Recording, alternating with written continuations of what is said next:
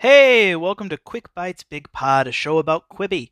Quibi is an app that features movie quality shows for your phone. The shows are at most 10 minutes long, and new episodes usually come out on weekdays. Quibi short for Quick Bites. I'm your host and Quibi superfan, Andrew, and today we're going to talk about Shape of Pasta. Spoiler alert here. Um, I'm going to talk about the show pretty freely. I don't think it'll ruin the experience if you know a little bit about what happens, but if you want to turn the pod off now, head over to the Quibi app, watch Shape of Pasta, and then come back. I'll understand. I'll see you then.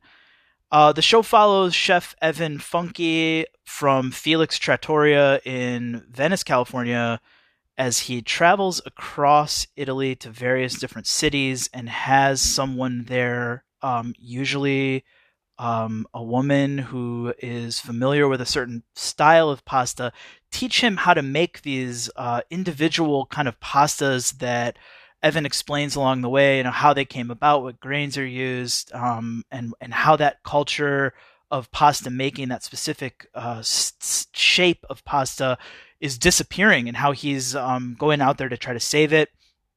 He's somewhat of a pasta historian uh, clearly super knowledgeable about all the different ways that pasta are made.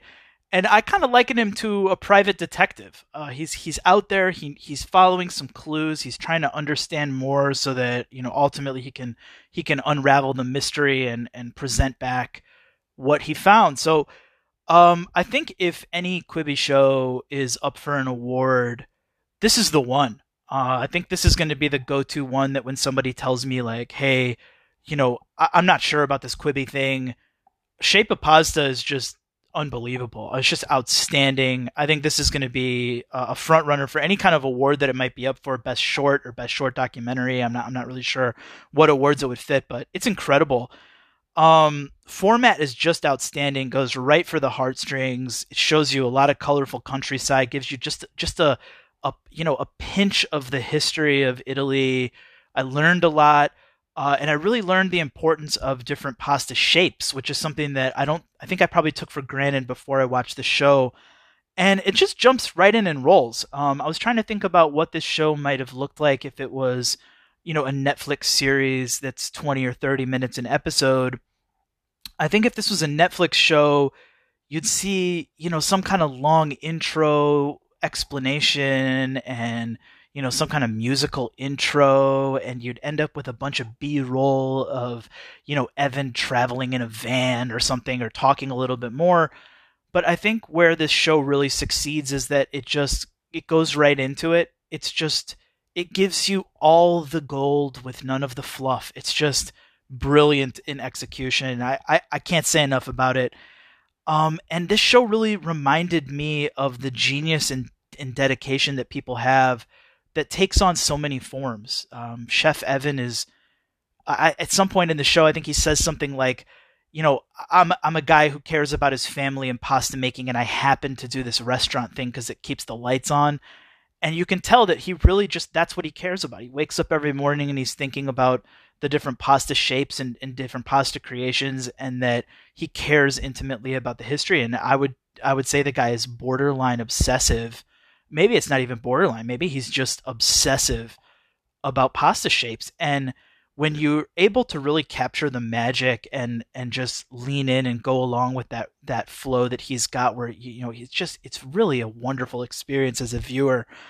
Um, you know, he is just yeah obsessed with pasta, and that obsess obsession is for me a rewarding experience. It's amazing to watch, and um, it was great to see all the different cultures of Italy and learn a little bit about Italy.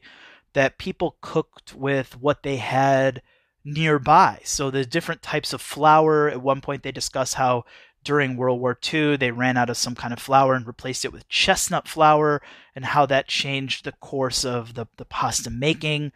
Um, I thought that was really wonderful to capture some of that history that I probably wouldn't have otherwise been exposed to. Um, you know, I think I think there's especially, and I'll give a kind of extra spoiler alert on this one. Uh, episode three is without question the best episode in this in this eight episode run. Uh, it's on a pasta that they're making called strangulette.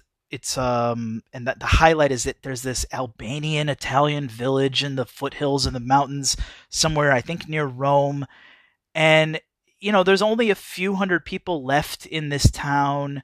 There's one woman who knows how to make this pasta style that she's been making her whole life and learned from her mother, from her mother, and her mother, and, and so on. And they use this device uh, made of reeds, and she she takes him through how they actually do this, and and and he learns and he's, he's he makes his comment like he's so he's so scared of using it because it's a truly a family heirloom and in the end, I'm, I'm like, well, while I'm discussing this, I'm getting a little bit of goosebumps. It's just incredible moment. Um, they gift him the the family heirloom that was used to make this pasta for him to take back to California because he is the next generation that's going to bring that pasta to the world and to make sure that it's not lost. And it is a beautiful moment.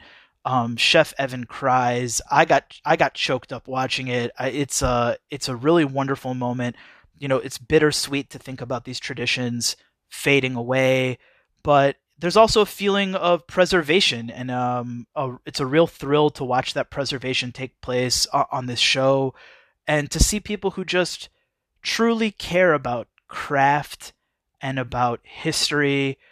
And I'm floored. I think this was the best cooking show I've seen maybe ever, and certainly the best on on Quibi. I think it's also a really important um, thing to call out. While Chef Evan's a man, he's traveling around. Every episode highlights a woman who is at the top of her craft.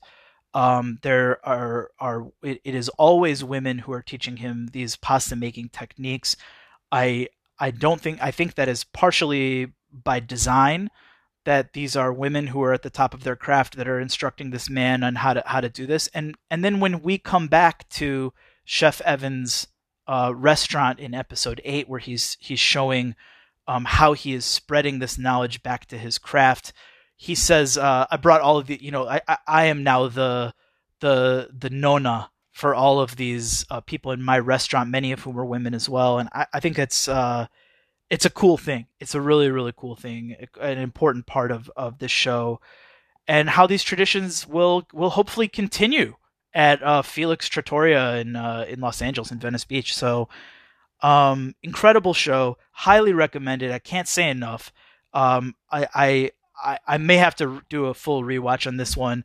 If you're looking for a new show to watch, or maybe you've seen this and you feel just like me, um, it's a it's a great one. Tell your friends. So that's all the time I've got this week to talk about Shape of Pasta. Thank you for listening.